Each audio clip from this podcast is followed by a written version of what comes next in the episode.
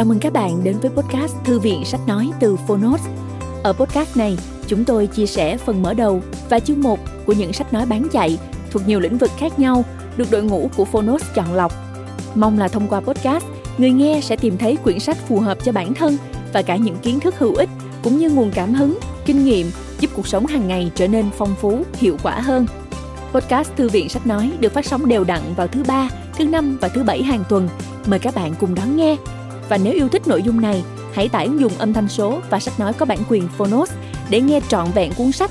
Ngoài ra, Phonos còn sở hữu hàng ngàn nội dung số hấp dẫn khác như tóm tắt sách, ebook, thiền, truyện ngủ, nhạc chủ đề vân vân. Hẹn gặp lại các bạn tại ứng dụng sách nói có bản quyền Phonos nhé. Còn bây giờ, hãy cùng lắng nghe cuốn sách của ngày hôm nay.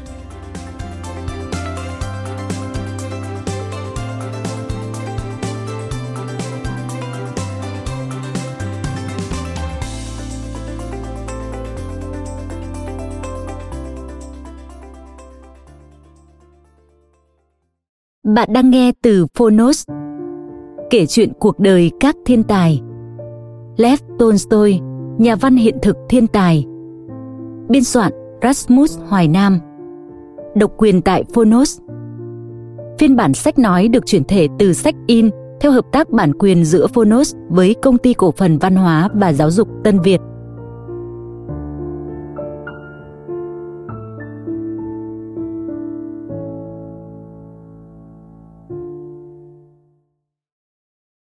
Lời giới thiệu Bộ sách kể chuyện cuộc đời các thiên tài gồm 10 cuốn, trong đó mỗi cuốn sách là một câu chuyện khắc họa sinh động cuộc đời, quá trình sáng tạo cùng những đóng góp to lớn của những con người vĩ đại, làm thay đổi cả thế giới. Đó là Alfred Nobel, nhà khoa học có tấm lòng cao cả khi dành phần lớn tài sản của mình sáng lập ra giải thưởng Nobel danh giá. Là thiên tài toàn năng Leonardo da Vinci, con người cùng lúc đam mê cả nghệ thuật và khoa học với năng lượng sáng tạo khôn cùng. Là nhà văn Anderson với những câu chuyện cổ tích đi vào tiềm thức của bao thế hệ tuổi thơ. Là nhà vật lý Isaac Newton, Albert Einstein với sự lao động không biết mệt mỏi đã mang đến những phát minh làm thay đổi đời sống, những quan niệm của toàn nhân loại. Từ câu chuyện cuộc đời các vĩ nhân, bạn sẽ rút ra được những bài học bổ ích về nhân sinh quan, giá trị quan, thế giới quan, về những quan niệm giáo dục, về cuộc sống, về bài học thành công quý giá trên đường đời. Với lối viết dung dị, truyền cảm, giàu chất văn học, bộ sách sẽ đưa các bạn đến với những chân trời kiến thức đầy hấp dẫn và lý thú. Hy vọng bộ sách sẽ là người hướng dẫn, người bạn giúp các bạn vươn tới những ước mơ cao đẹp, hoài bão lớn lao làm cho cuộc sống trên hành tinh của chúng ta ngày một tốt đẹp hơn. Chọn bộ sách gồm 10 cuốn. 1. Alfred Nobel và bản di trúc bất hủ. 2. Leonardo da Vinci, thiên tài toàn năng. 3. Những thăng trầm trong cuộc đời và sự nghiệp của Anderson. 4. Isaac Newton, nhà khoa học vĩ đại. 5. Lev Tolstoy, nhà văn hiện thực thiên tài. 6. Albert Einstein, tuổi thơ gian khó và cuộc đời khoa học vĩ đại. 7. Thomas Edison, thiên tài bắt đầu từ tuổi thơ. 8. Marie Curie, nhà nữ khoa học kiệt xuất. 9. Victor Hugo, cây đại thụ của nền văn học lãng mạn Pháp. 10. Beethoven, nhà soạn nhạc cổ điển vĩ đại thế giới. Lời nói đầu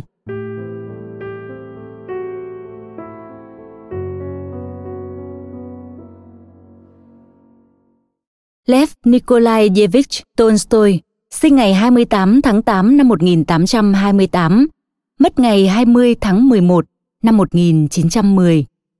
Ông là một tiểu thuyết gia người Nga, nhà triết học, nhà cải cách giáo dục, nhà tư tưởng đạo đức, người theo chủ nghĩa hòa bình. Hai tác phẩm Chiến tranh và Hòa bình và Anna Karenina là hai kiệt tác nổi tiếng, là đỉnh cao của tiểu thuyết hiện thực Lev Tolstoy được mệnh danh là tiểu thuyết gia vĩ đại nhất. Ông được bạn đọc ở khắp mọi nơi trên thế giới yêu mến. Ông còn có nhiều chuyện ngắn, chuyện ngụ ngôn được trẻ em vô cùng yêu thích. thời thơ ấu ở Yasnaya Poliana và những hồi ức về mẹ. Thế kỷ 19, trên bầu trời văn học Nga xuất hiện một ngôi sao sáng. Đó chính là tiểu thuyết gia Lev Nikolaevich Tolstoy. Ông không những là một nghệ sĩ hiện thực thiên tài, mà còn là một con người vĩ đại trong lịch sử nhân loại. Lev Nikolaevich Tolstoy sinh ngày 28 tháng 8 năm 1828, tức ngày 9 tháng 9 theo lịch quốc tế, trong một gia đình dòng dõi quý tộc lâu đời ở điền trang Yasnaya Poliana, gần tỉnh Tula. Mặc dù là bá tước quý tộc, nhưng ông có một tuổi thơ đầy biến cố. Ông sớm mồ côi cả cha lẫn mẹ. Mẹ mất khi ông chưa đầy 2 tuổi.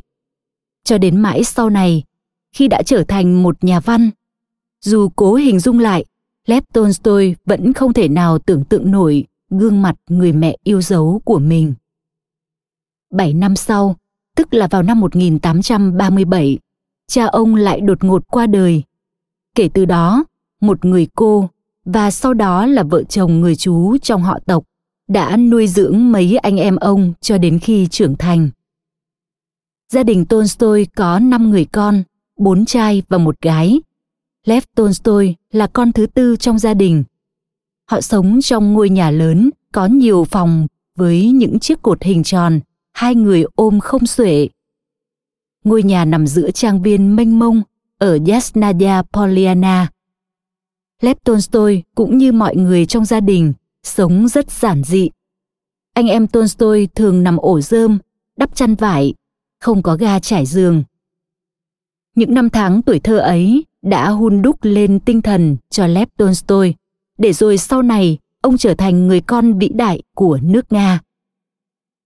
Lev Tolstoy rất yêu thích trang viên rộng hơn 100 hecta ấy, với cánh rừng già, cây cối và vườn táo rộng hơn 67 hecta. Chính Lev Tolstoy đã tự tay trồng những khoảng rừng quanh nhà mà vợ ông chính là người trợ giúp đắc lực. Ông nhớ đến cái chuông đồng lớn treo trên cây du già gần nhà. Mỗi lần nó ngân vang như để mời gọi mọi người về dùng bữa. Ngày nay, cái chuông đồng ấy vẫn còn, nhưng nó đã bị vẹo một bên.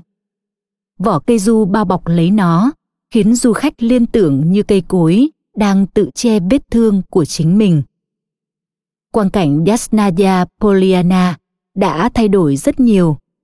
Trước kia, bao quanh Yasnaya Poliana là những khu rừng rậm rạp.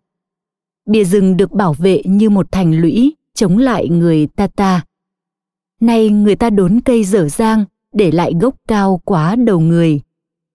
Những gốc cây đó đổ nghiêng về nhiều hướng và mọc lên những nhánh ngoằn ngoèo. Cây phúc bồn tử, cây hồ đào mọc đan xen với những cây khác đổ ra bốn phía tạo nên những thành lũy xanh gì chẳng chịt mà người ta gọi là lũy rừng.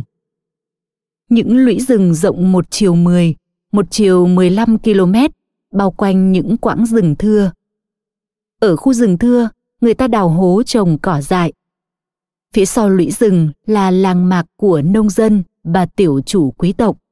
Mọi sự xâm phạm vào lũy rừng đều bị nghiêm cấm, kể cả việc nhặt một cành củi khô. Đội gác rừng cũng canh giữ ở đây Trông xa, những lũy rừng như một dải lụa xanh ngăn giữa Yasnaya Poliana và các con sông. Thành đá của tỉnh Tula đứng trên bờ sông Upa. Upa chảy vào Oka. Sau dải sông Oka thơ mộng là tỉnh Serpukhov. Những lũy rừng từ đó không còn vì nó được bán đi và người mua nó đã cải tạo thành các trang trại. Toàn cảnh Yasnaya Poliana là một khu vườn lớn và rừng cây xanh tốt, xum xê bao quanh.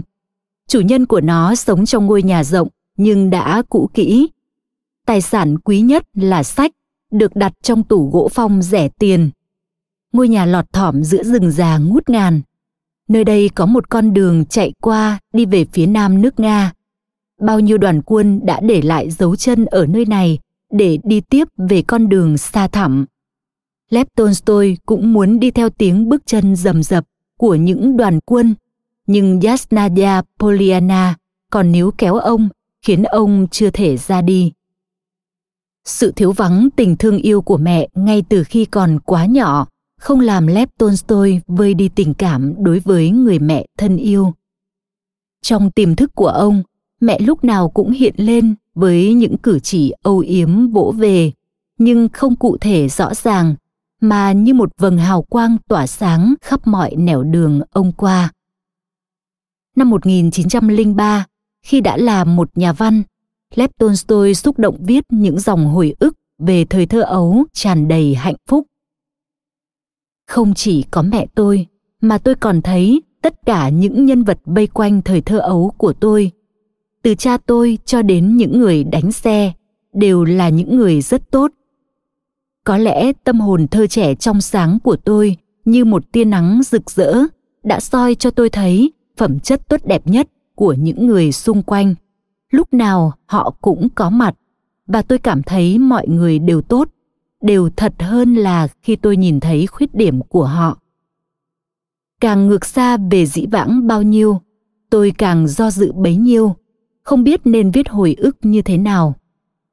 Tôi không thể miêu tả các sự kiện và các trạng thái tâm hồn một cách mạch lạc vì tôi không nhớ mối liên hệ và trình tự của các trạng thái tâm hồn ngay từ khi còn nhỏ, Lev Tolstoy đã bộc lộ là một cậu bé giàu tình cảm và có trí tưởng tượng rất phong phú.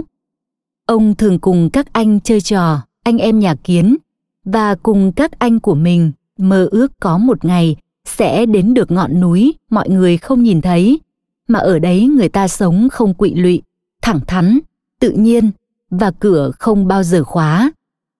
Điều đó có nghĩa là trong tâm hồn thơ trẻ của mấy anh em chưa hề vướng bận một chút bụi bặm của cuộc đời. Họ cùng mơ ước được vươn tới một chân trời chính trực nhưng tràn đầy tình thương yêu và lòng bác ái. Ngọn núi mơ ước đó nằm ở đâu không một ai biết được trong trí tưởng tượng phong phú của anh em nhà tolstoy, thì có khi nó nằm ở sau cánh đồng lúa mạch vàng óng, trải dài đến tận chân trời kia. Có khi nó lại ở xa đến nỗi không thể nào nhìn thấy được. Chỉ biết rằng, nếu tất cả mọi người cùng đoàn kết, thương yêu nhau, và cứ thế đi mãi đi mãi, thì cuối cùng cũng sẽ đến nơi. Lúc ấy, lev tolstoy còn rất nhỏ. Ông không ngờ rằng sau này suốt cuộc đời mình ông vẫn cố đi tìm cho bằng được con đường để đi đến một nơi có cuộc sống như ở ngọn núi tưởng tượng mà lúc tuổi thơ ông và các anh đã từng mơ ước. Trong ngôi nhà của gia đình Tolstoy, cuộc sống trôi qua rất đổi êm đềm. Anh em Tolstoy thường kể cho nhau nghe những câu chuyện cổ tích đầy màu sắc ly kỳ. Mấy anh em còn được nghe lão bộc trong gia đình kể chuyện. Cái giọng nói trầm trầm của lão bộc đặc biệt sôi nổi hơn khi kể về vị đại tướng già, ông ngoại của mấy anh em Tolstoy. Theo lời lão, ông ngoại của mấy anh em là một người nghiêm khắc quy củ nhưng cũng không kém vẻ hóm hỉnh ông chăm sóc điền trang của mình một cách tỉ mỉ cẩn thận đánh vườn thành từng luống trước cửa nhà để trồng trọt các loại cây mà ông yêu thích nhờ công chăm sóc của ông mà cây du theo chiếc chuông đồng gần nhà có thân to hơn ba sải tay người ôm ông đặc biệt thích cây du ấy nên cho kê bộ bàn ghế dài để ngồi viết dưới gốc cây. Xung quanh ông cho trồng những dặng bồ đề xanh mát. Dưới gốc cây này, mỗi buổi sáng, bị công tước cùng với cô con gái thường thưởng thức những bản nhạc hay và nổi tiếng. Lão Bộc già đặc biệt tự hào Bim mình cũng là một thành viên trong dàn nhạc gồm 8 người của gia đình Tolstoy. Sau những giây phút vui vẻ chào đón ngày mới đầy lãng mạn đó, các nhạc công tản đi mỗi người một việc. Ai cũng có phận sự của mình. Người thì đan bít tất người thì ra vườn người thì chăn gia súc. Đêm đã về khuya nhìn qua khung cửa sổ không còn thấy ánh sáng yếu ớt của các vì sao trên trời mà chỉ thấy ánh nến phản chiếu lung linh.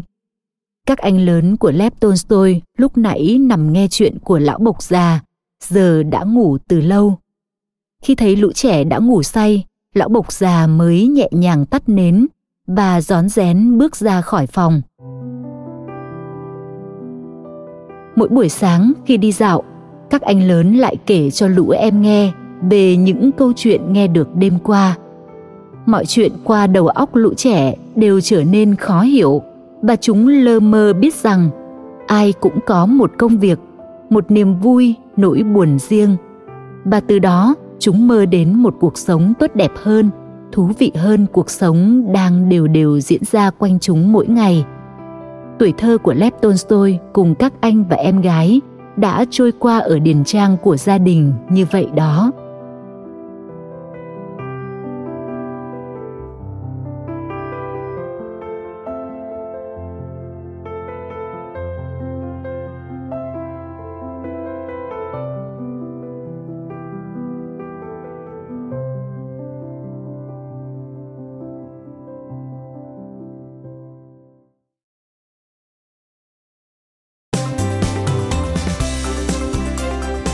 Cảm ơn các bạn đã lắng nghe podcast Thư viện Sách Nói.